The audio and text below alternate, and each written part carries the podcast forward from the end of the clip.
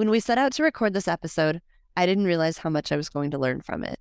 The helplessness and hopelessness that comes with having a family member in addiction is heart wrenching, and our guests share some of the wisdom they've gained with their own experiences with this. But we also get a glimpse into what it was like for our families when we fought our own addictions. Listen as we learn what it means to help those we love who are struggling with addiction in a healthy way.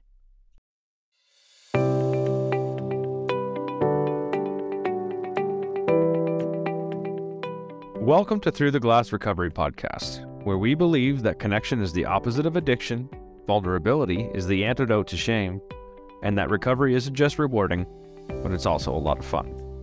We're your hosts, Steve and Julie.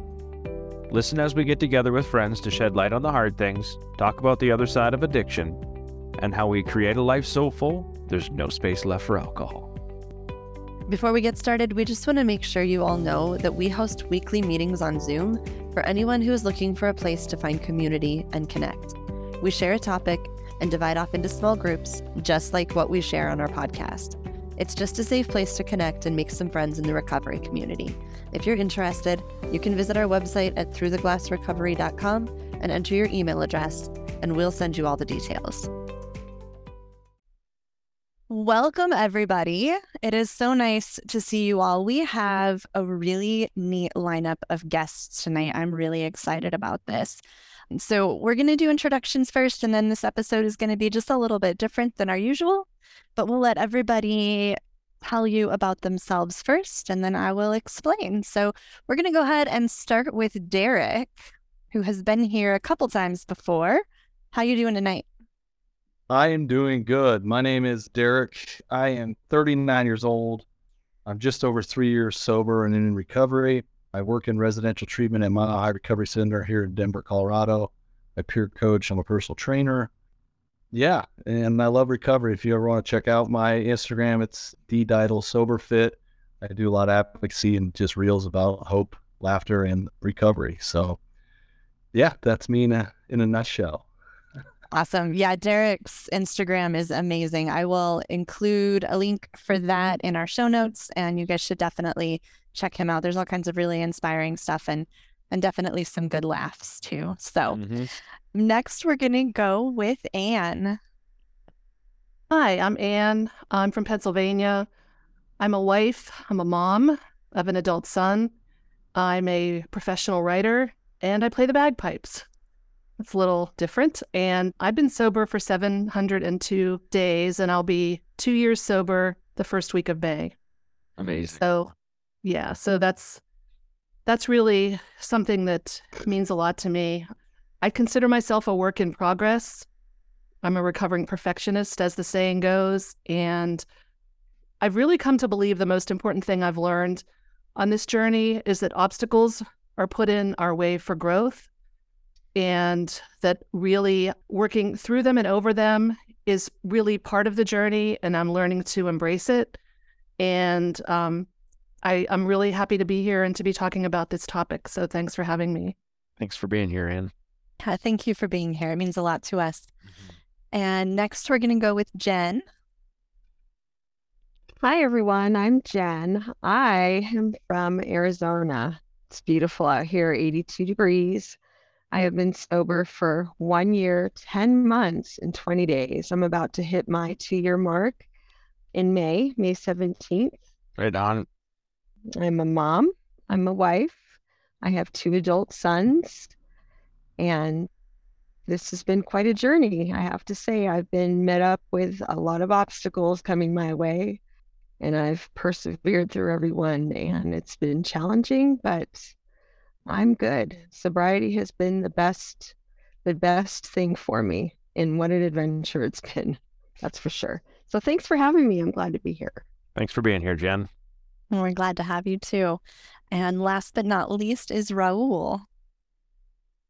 Hello, everyone. Uh, thanks for inviting me. I'm really uh, flattered and grateful for this opportunity. So, my name is Raul. I'm from uh, Seattle, Washington. Pacific Northwest. I work in industrial distribution.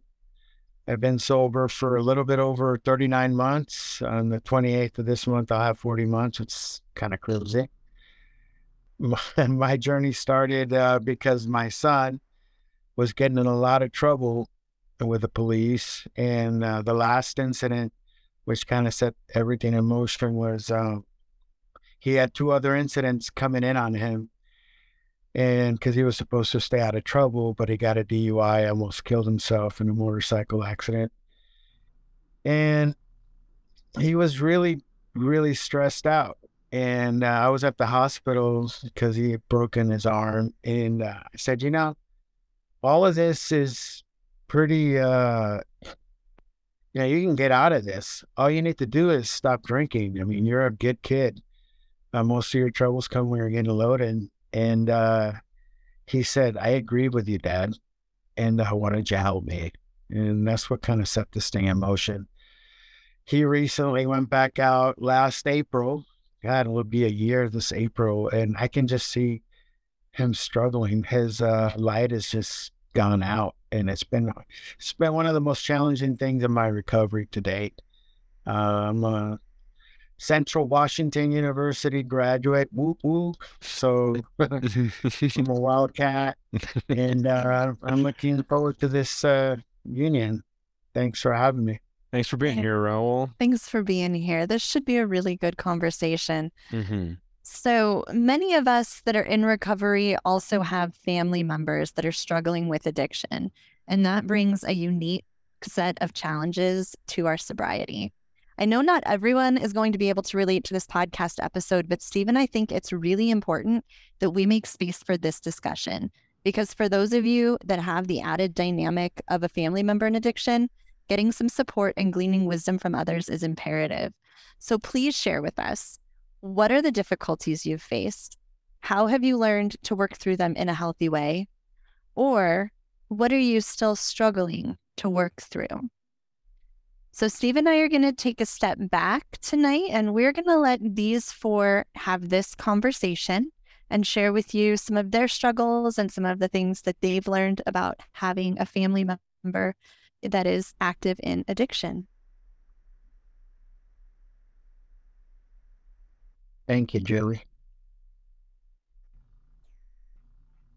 Thank you. Who who would like to start? No, I'll go first. Um, okay. I'll kick it off. Like I, my my whole family, from both my brothers to my sister to my mom, my dad, all all addicts. And when I'm working with people in addiction, I usually you lead them to that that healthy side of Al-Anon or something because believe it or not, like most of us have a loved one that is an addict. And that doesn't have to be family, friends. It could be friends, it could be a girlfriend, it could be someone else you know in the rooms. And uh, as I've come into my own recovery, I've learned that it really awakened me or brought me awareness to how much my addiction affected everyone else, um, especially family members. Um, watching them watch me be like an F5 tornado, just tearing th- everything up. And I finally stopped. And when I got sober, I looked back and everyone's trying to pick up the pieces and, you know, put their lives together because my addiction affected them that way. And like my dad was recently out there using fentanyl, was homeless, using methamphetamine. We got him into a treatment center recently, but like that was really hard on me because it made me realize what, what kind of position I put my dad, my mom, my brothers and sisters in when they saw me go to prison when I was homeless, when I couldn't stop using, when I wanted to commit suicide, like how that really hurt them. And I found myself grieving for my father, even though he wasn't dead. That's how serious addiction and this stuff is. And like, it put a whole new perspective on me and what I needed to do for self care and self worth and setting boundaries and not to be codependent or co-meshed with my father and think that I'm going to save him because everything in me wanted to save my father. I wanted to help him, but I felt so hopeless and helpless. But it, but for me, like it, it, I almost feel like it's harder on this side of things than it is being the addict. Now that I'm on this side and I'm watching my family members all struggle with this, because now I have to learn how to live life and love them at a safe distance while they're going through this. So uh, it just it, it woke me to to just this awareness of like, wow, my addiction played a lot bigger part in other people's lives than I ever thought. Because it's really hard to watch someone you love struggle with um, alcohol or, or addiction. But that's that's where I'll kick it off. That's where I'm kind of at with it, and um, I look forward to sharing you know different ways that I've learned with boundaries and how to set those and like how it, how it is is okay to grieve. It's okay to grieve someone that's not dead yet. It's okay because it I I don't know. I don't know what the day is that it could take my father because that's where he's at. And how do you do that in a healthy way? So, you know, I'm excited to hear what people have to say about this because this subject, again, addiction affects so many more than just the addict. Yeah, as as a child of um, alcoholics, when I was when I was growing up, I didn't really know there was an issue back then. It was just always having that absent mother around. And it wasn't until I was an adult that I really knew exactly what was going on. And it wasn't just alcohol. I stem from a family of alcoholics growing up. My grandfather was an alcoholic. My mother is an alcoholic. My father was an alcoholic, but um, but my kids, I have a 29 and a 30 year old, and it's Saturday night, and we're all you know having family dinner, and my youngest son says to me, "Mom, I'm just like you," and I said, "What do you mean?" And he's like, "If there's a bottle sitting there on the counter, I just keep going. I don't know when to stop. And right there, that was my decision to finally get my act together because it was only my family, my husband, and my children that really knew that when I did drink, it was excessive. And it was at that moment that I knew my son was in trouble and that I'm setting this example and I need to get my I need to get it together because he's asking me for help. And I was already trying to quit at that point, going like a whole week and then maybe just the weekend. I'll just, I was toying with maybe just monitoring my alcohol. And we all know how that is when you have a big problem, right? But yeah, that was my defining moment to get my act together. And that moment changed my life. And I've been sober for almost two years. Because of that, because of me making that change, my adult children have come to me and shared with me their problems and their their doozies. They're big doozies, but we'll get into that after um, as we go along. But I have a big I have a big job at my house right now, getting my kids back on track. And I opened that door for them to come home. And um, I would not have been able to do that had I have not been sober today. So I'm grateful. I have um, a similar situation with my adult son who's back home and he tends to bounce back. You know, that's what we call it. He has been to rehab, relapsed within 24 hours, was in 30 day. And and he has his mental health challenges and his his drinking is in secret. He's his friend's designated driver. He's not a social drinker, but he is a secret, middle of the night, calm himself down drinker. And eventually, it's caused him to lose most of the jobs he's had or be, be unable to keep them. You know, he's quit probably before they told him to go. And he always ends up kind of bouncing back. And so the, the situation for me was, you know, my drinking had gotten out of control in my mind. You know, now I didn't have a, a rock bottom that other people describe. I had no, you know, no seminal incident that was like the turning point. I just got, like the saying says, got sick and tired of being sick and tired. I, I didn't like something controlling me and it was taking over more and more of my life. So a few years ago, I started looking into how to quit. But one of the biggest, most inspiring things for me was in a strange way, right around the time I came to the realization that I needed to quit, alcohol kind of turned on me in a good way. Like I, I started to hate it.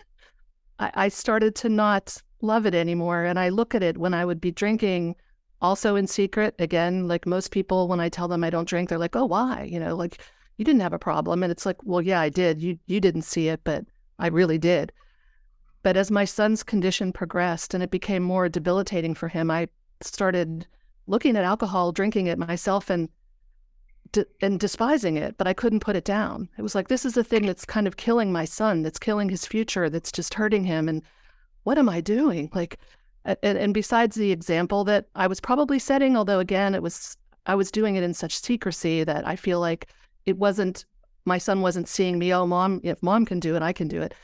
But I feel like I just I started looking at it with a whole different lens, and it was it became it was very difficult. I'm not going to lie to stop drinking, but knowing that this was the poison that my son was putting in his body, and that was the, the thing I was looking and seeing in his room when he was collapsed on his bed and staggering around in the middle of the night, eating food out of the microwave, just on a bender. You know, when he was back in our house under our roof.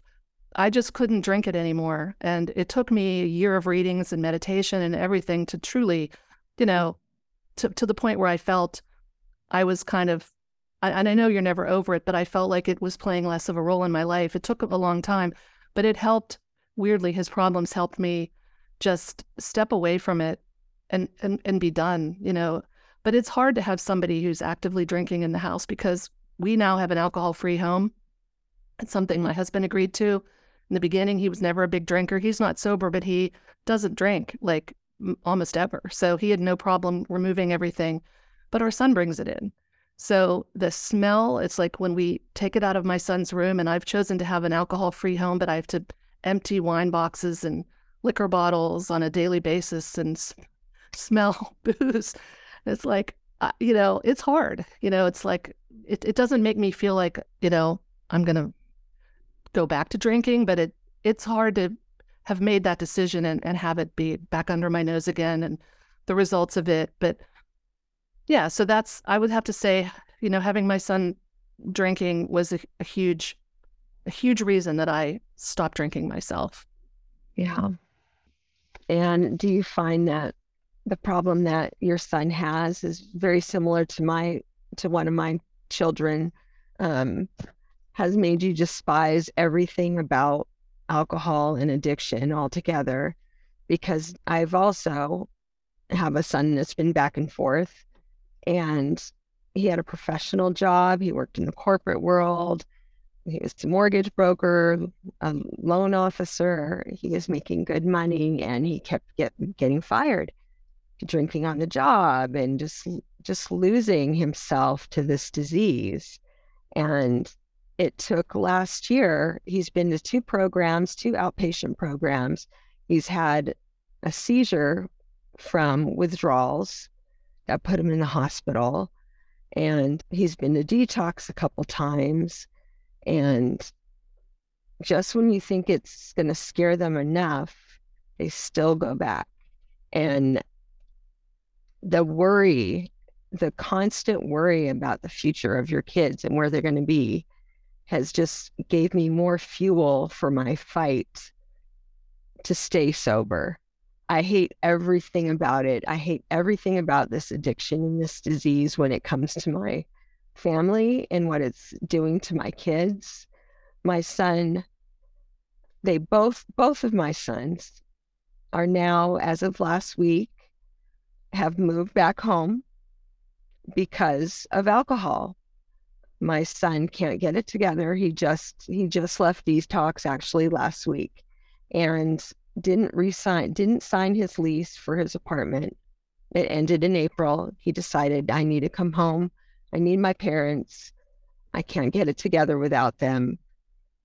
But then went through a complete binge right before it was time to move here and had to go to detox, leaving dad and I to have to pick up the pieces of his apartment and pack it up, clean it up. And the extent of what I had to deal with there was horrifying, sad, having to sweep up all of these liquor bottles under his bed, shooter bottles in drawers, you name it, it was everywhere. And how old is your son? He just turned 29. And to walk into his apartment and see this nightmare of how he's been living, it was devastating. so now we're all together under one roof as a family. And we're going to try to try to help them the best way we can to get on their feet, support them any way we can, and um, and I I hope it helps because for me, I've been dealing with so much the last couple years with these boys and also death in the family, just trying to get all over all this all these humps in life that could be triggers in a sense or but I've worked through them. I've been able to work through them in a healthy way. So this right here is the most challenging one and it just started. So if anyone has any advice on how to get through that, having addiction in your house when it's a sober free home, it, we're going to have our challenges. They're not drinking so far. Raul looks like he's got something to say here, Jen. Yeah. Yeah. I know he has I've I've followed him on um, IAS. No, I was just gonna say I'm I'm really glad you shared that. Yeah. It just reminds me and when my son went back out in April, I wanted to like take over his decision making process. Yeah. I wanted to like stop it and and badger him and start to like yell at him when uh, he was in, you know, about 18, we, my, I got divorced because of uh, my drinking and that, that couldn't stop me. And so when he was working, I preferred that he, you know, I knew he was going to drink and smoke weed. So I, I let him do it in, in our place instead of him going out and about. But, uh, we've been living together for since he's now going to be, uh, he'll be 29 this year. He's 28 now. And uh, he met a girl and he wanted to be on his own. And i said okay. And he started drinking. And as soon as he started drinking he's a blackout drinker so he gets in a lot of trouble. He wants to drive he wants to run out in the neighborhood and he's got all these pending cases and it used to drive me insane i wanted to control it i wanted to like take charge of his recovery and uh I had to talk to a lot of people in my recovery and my sponsor. I I go through the traditional AA program, which has worked really well for me. And I would talk to my sponsor. Goes, Raul, what are you gonna do? What are you gonna do? Gonna be there every time? Uh, are you gonna you're gonna enable him so to avoid that inevitable crash that he has to fall on his face? And I said, yeah, but it's super hard for me. To, I, I want to do something because I can't stand to watch him. What if he's going to be homeless? And what if he's going to be this? And what if he's going to be that? And I talked to people Raul. Him being homeless might be part of his story, or him going to jail might be part of his story. It was really hard for me to come to that place of acceptance that I cannot control his recovery. No matter how much I try, no matter how many words I tell him, no matter how many safety nets I give him, I'm only prolonging the inevitable. And if they have a safety net to fall back to, then I started to come around the other side where I'm stifling his growth, like we talked about growth just a minute ago. Like we have to go through the hardship before they can experience any kind of a growth. And listening to you is like, wow, I'm, you know, no offense, I'm glad I'm not doing that for my son because I've actually seen some evidence that he's starting to depend on himself. I I made a hard boundary with him. Is look, this is this is it.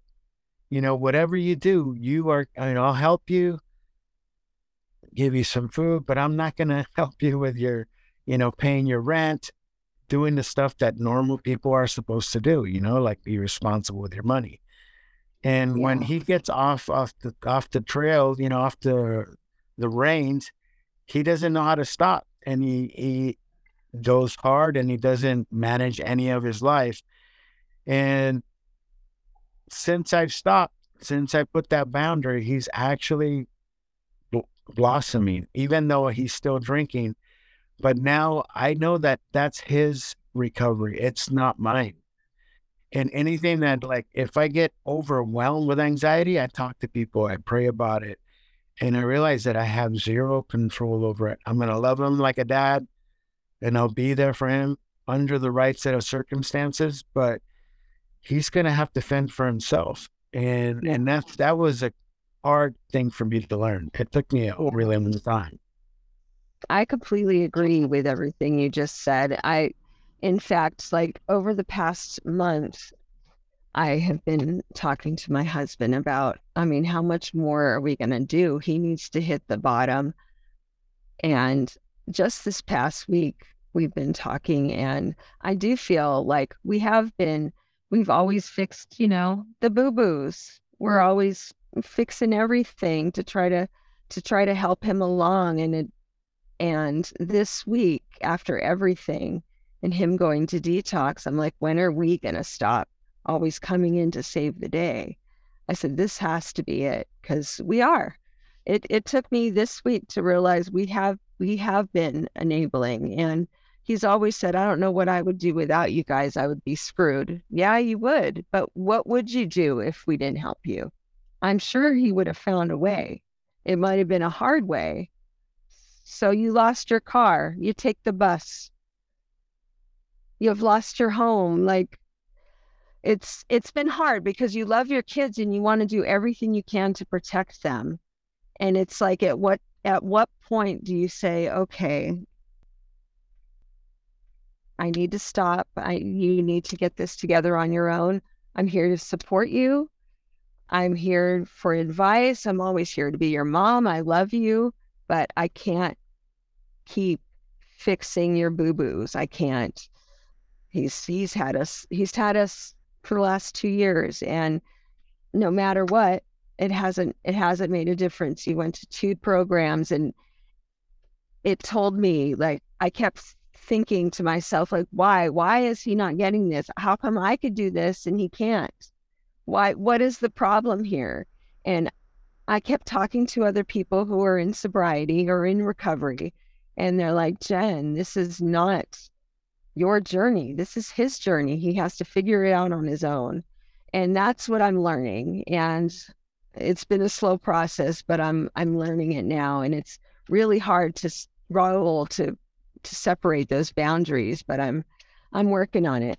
It's this is a whole new dynamic that just happened and and we are working on it it's definitely really hard to it's not hard not take responsibility for someone else's Yeah. recovery when it's your own Yeah. kid derrick it is Yeah.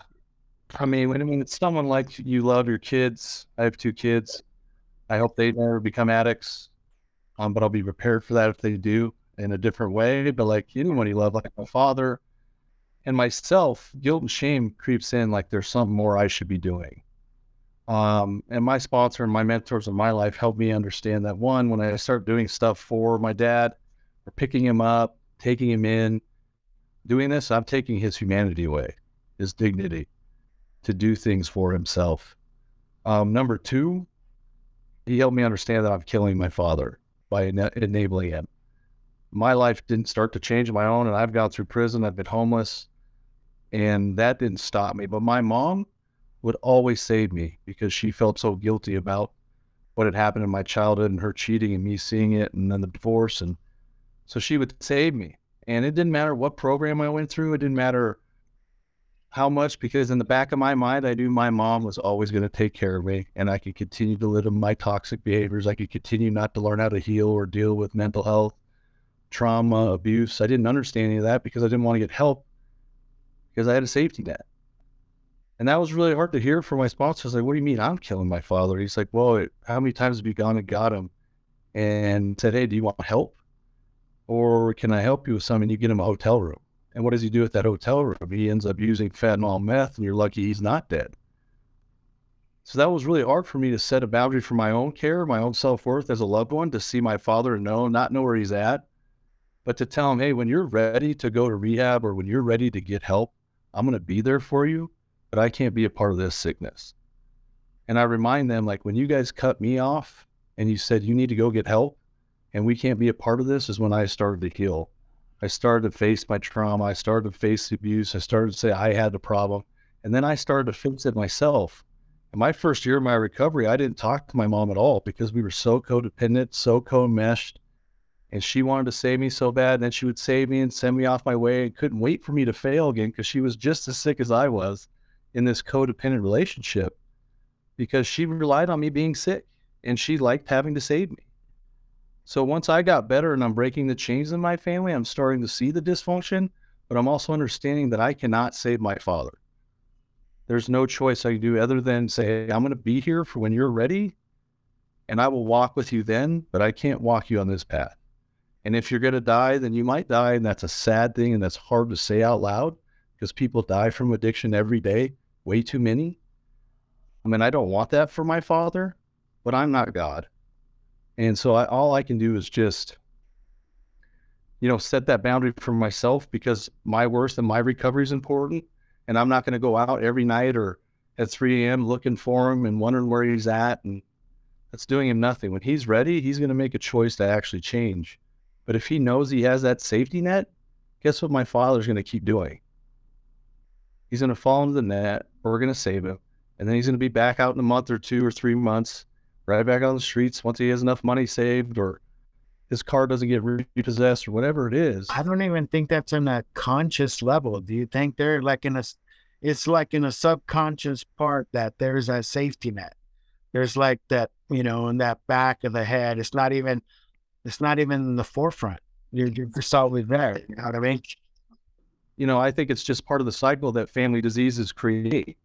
I didn't know any different till I stepped out of my family, till I learned that maybe my whole family's dysfunctional. I'm not the only one struggling, and I need to heal first. But like when you have that cycle and you're in the family, because this is a family disease, whether you like to say it or not, like alcoholism addiction affects the family core.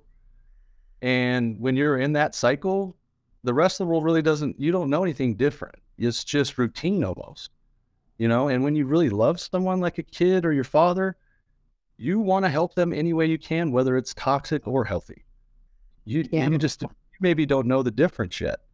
And until you step up and realize that you're banging your face on the wall, trying to save them and hurting yourself, it's almost like the drinking has to become a, well, the codependency and the enmeshment and the unhealthy behaviors on the other end start to hit you up and beat you up enough to where you're like, okay, maybe I need to protect myself and learn how to take care of myself as being a loved one of an addict and making boundaries and being able to stand firm with them and saying, I want to help you, but I can't help you that way. And that's really hard. I get that. Yeah. I want to say family too, you know? It's really hard because you know what it's like being in it. So right. you know you're like I I I have the solution. I I am I'm like a walking talking version of that solution. And how can you not see that? Like let me try and impart my knowledge like it's right. the greatest thing, right? Like really it is. Right? Yeah. Everybody's bottom's different. Every everyone's yeah. recovery's different my dad's journey, my sisters, my brothers, mm-hmm. they're not going to get sober the same way I did. No. Yeah. And they're not going to get sober until they're ready. Yeah. So I don't know what that looks like for them, but when they're ready to get sober, guess where I'll be? I'll be standing right next to them. It'll be the same way you did. I, yeah, I'm not going to enable them anymore. Right. I know the difference. And I know enabling is going to hurt me in the long run. Mm-hmm. But again, my sponsor was right. He's like, in the end, that could kill them.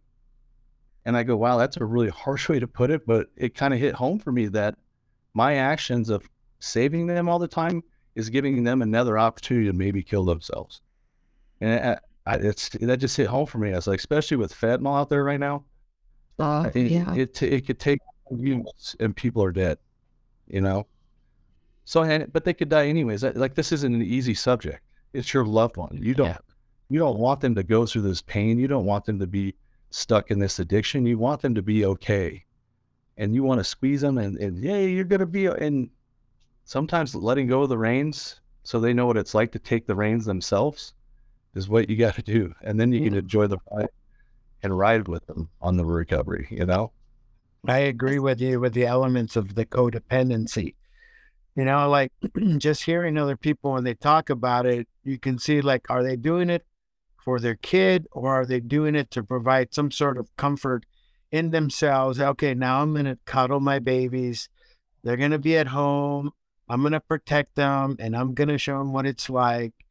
And then I was starting to like, I'm like you, Derrick, is like, I'm letting it go, letting it go. I'm like, it's not my story. It's not my fish to fry or however they want to look at it. And and then I, when I started to recognize that I was doing that to make myself feel better, hmm. that I was going to control his situation, I, I realized that, okay, now I'm stifling his growth. Now I'm impeding his potential recovery. And I started to like, wow, this is really eye opening. And I started to let go.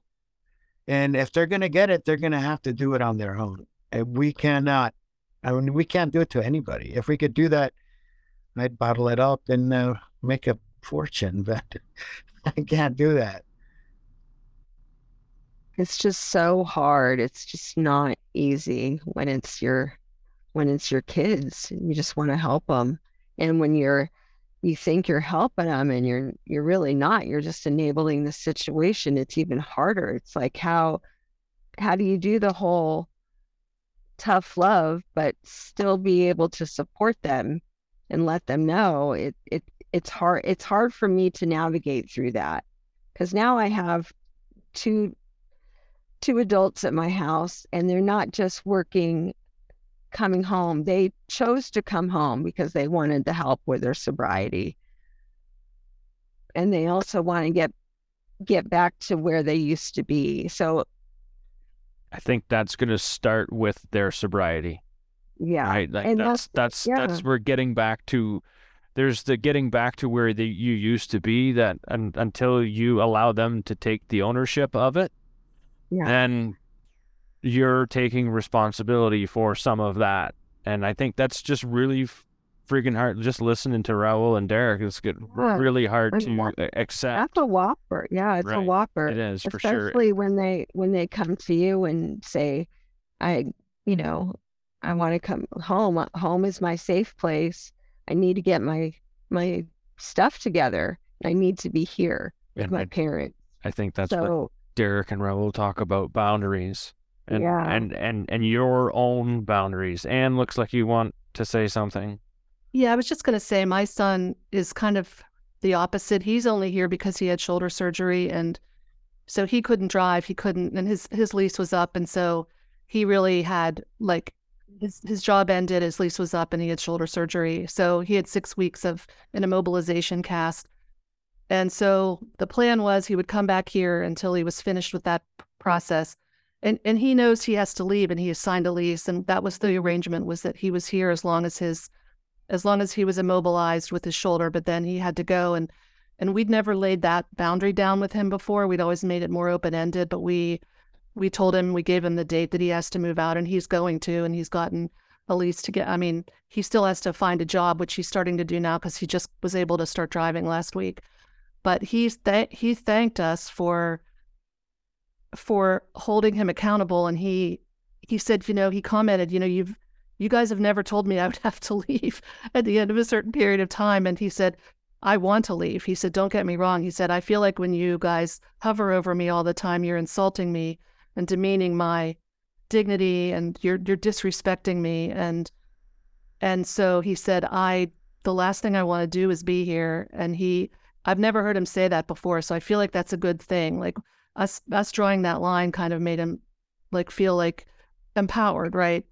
And so as long as he feels like he has that sort of wind in his sails right now, knowing he the time the clock is winding down on him here, I think I think that was a good thing. And he and any time that I tried to, to second guess or comment or suggest, he immediately shuts me down. Like he's like, "Mom, that's that's my business." And so it's hard because we kind of some sometimes have a more robotic relationship now because I'm just walking on eggshells and not managing, not controlling. You know, I'm always trying to like figure out like what's the what's the line, but but I it's pretty much like he's we're kind of ships passing in the night in a way here now and knowing he's going to be having to go out and and deal with it himself and so it's weird because I feel like a lot of the spontaneity and our old relationship is kind of gone right now because I don't I'm kind of just trying not to manage. And as his mother, I mean, that's what mothers do. They keep their kids safe. They help their kids with all kinds of things. You know, they're there when their kids need them. And to be kind of told, look, I don't need you and you're hurting me when you do this.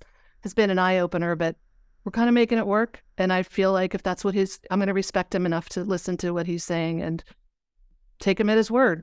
So it's hard, but that's that's where we are with it right now. Hmm. I'm a little confused. Like you're saying, you're taking alcohol boxes and smelling alcohol. He's when he's when he's in, when he's on a binge here. Yes. Um, yeah, he's he he goes through sobriety phases. He had 15 days last week, and then he he he left. He got a ride to the city and ended up binging there. But when he binges here, then we have the the problem with alcohol in the house. Yes. And he's usually doing that secretly, right?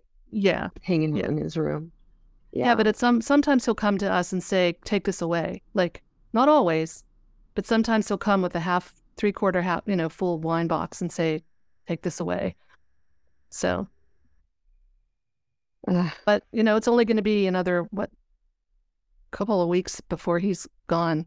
So we'll see how that goes. Well, now that both boys are home, their both their jobs ended because they were bought out by Google. So they came home after their leases were up, and um, they their plan is to find new jobs. Which um, my oldest, um, he was actually rehired by the job that was bought out by Google. So Google ended up hiring him back on. He starts Monday. So now it's just a matter of the younger one finding a more consistent job than what he's doing now, which is just door dashing here and there just to pay the couple bills that he has. Um, his health is a big concern. He cannot drink anymore. And it took this last uh, stint for him to finally say, I'm not going to drink anymore. And we'll see. I mean, I hope he means it. If not, I might not have a son at age 35 because his his addiction is pretty bad. I'm just I'm I'm hopeful, you know, and he's been going through this for so long and he keeps trying. He keeps going to programs. He keeps going to the doctor. But when he does that, he just hasn't learned to keep to put in the work like we do. We read books, we do Zooms, we listen to podcasts, we do whatever it takes. We go to AA meetings if that's what we're doing. Right. We are putting we put in the work daily to to keep our head in the game of sobriety. And we all got to that point. Yeah. On our own.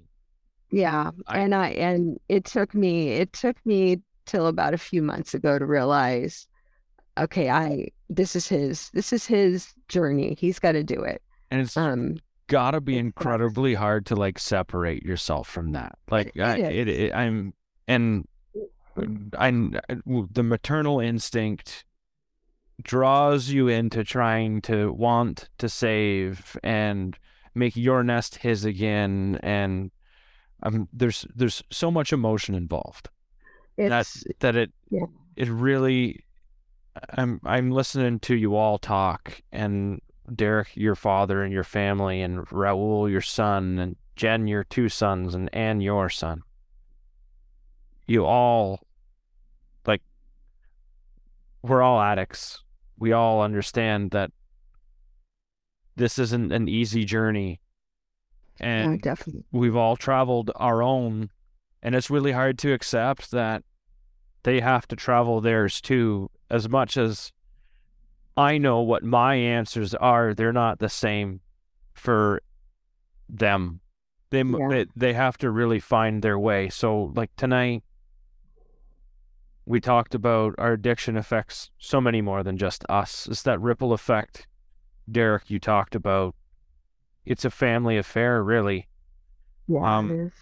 It's okay to grieve someone that isn't gone. I think, Derrick, when you w- listening to all of you talk, it sounds like to get to that acceptance, you almost have to go through a small grievance process to get to that. You know, I think I just have to let go. And it's the grieving of that either enmeshment or codependency or wanting to save someone. that really, ugh, like, that pulls at your heartstrings. You can't control anyone else's recovery. One of the things that they say a lot in the recovery, is let go and let God, you know, trust in the process. And for me, it was really hard. It was really hard. And that was, it got me depressed, but I'm coming out on the other side of this. I'm seeing changes uh, for me. And one of the best things, the best shining things that I can do is when my son sees me, we get together, goes, Dad, you look great. Oh my God, he could tell, like uh, Jen was talking about earlier, or we can tell, hey, that light is a little dim on my son. And it's sad to see how my son, like, I know he's still using and I know he's still, you know, still using. I mean, you can just see it in people's mm-hmm. face. And for me to be showing up, to be there, to be the best example is the best thing that I can do is like show up, show up for myself. And if it's going to happen, it's going to happen, but it is not my responsibility. And it took me a long time to separate and to draw that boundary and to let go. And, you know, there's freedom. There's a lot of different freedoms from uh, active addiction. And like I found it, I still love him more than ever and he knows that and he has a lot of respect for me and i just keep showing up for me and he just i mean sobriety speaks for itself i don't have to talk to him about it he knows that i'm there and i don't have those conversations with him because like steve said they have to come to it on their own and derrick talking about his dad it's sad i mean it's really really sad but there's the bet like what they talk about uh tough love right like yeah. that, I love him that much that I will just get out of his way. Because when I do, I'm stifling his growth. I'm stifling his journey. And and it's the toughest thing I had to do. But I've been able to do it and I've actually found some peace over it. And it's helped our relationship. The last time I saw my dad, which was about a week ago, and he's coming off the streets, fentanyl, meth. He's ready to get help. He looks like something out of Moses because he's got such a beard. It reminds me of myself. And I'm, we were sitting at that moment. I sit down with him and he, he's like, "Yeah, you still love me." I'm like, Dad, I'm always to love you, man. There's just some paths I can't take with you. And that's really hard. And like I heard that, and I go, if you take this path, guess what? We get to have a relationship. We can we can do things together. We can love each other. But if you keep going this other path, I got to stay at, at the crossroads. And that's really hard to tell him that, but I wanted to hear that, that he knows that no matter what he's doing, I will love him. I will show him grace. I'll always be there for him. I'll be kind. I just can't walk that path. But if he chooses this path, he gets his grandsons, he gets his kids, he gets his own life, his own spirituality, his own healing. And it's so uncomfortable, but like that path, I can take every step with you. So that I mean that was kind of cool that realization crossroads, and it's hard to see loved ones after you tell them something like that, they'll turn and take the path you told them not to take, and you're sitting there going, "Oh man!" Like, and that realization of how powerless and helpless I am, and realizing that I have to take care of myself, do my own work, do my own work, so when the time right is right, I can show up as my best version to my father with healthy boundaries, with with the love and respect I have for myself.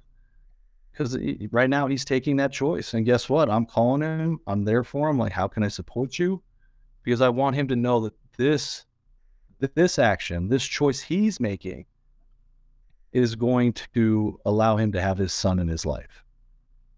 And there's power behind that. So, I just wanted to. I can totally relate to that, to that pain and love, Derrick for sure, man.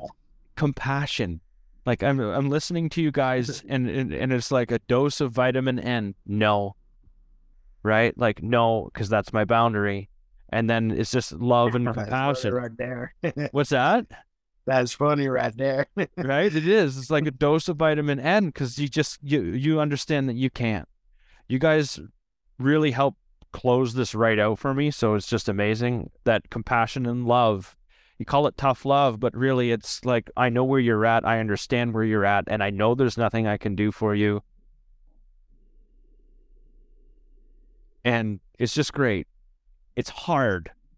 But, you know, if they finally find that that way you can be with them on the other side. So I want to say thank you guys for your time tonight. Really appreciate really appreciate your thoughts. Thanks for being here. Derrick, Raul, Jen, and Anne, you guys were great. Thank you so much. Thanks for thank having us. for having us. Love hearing everybody's everybody. story. Take care. We really Take appreciate care. you guys. Thank you. Uh, Thank you so much. Take care.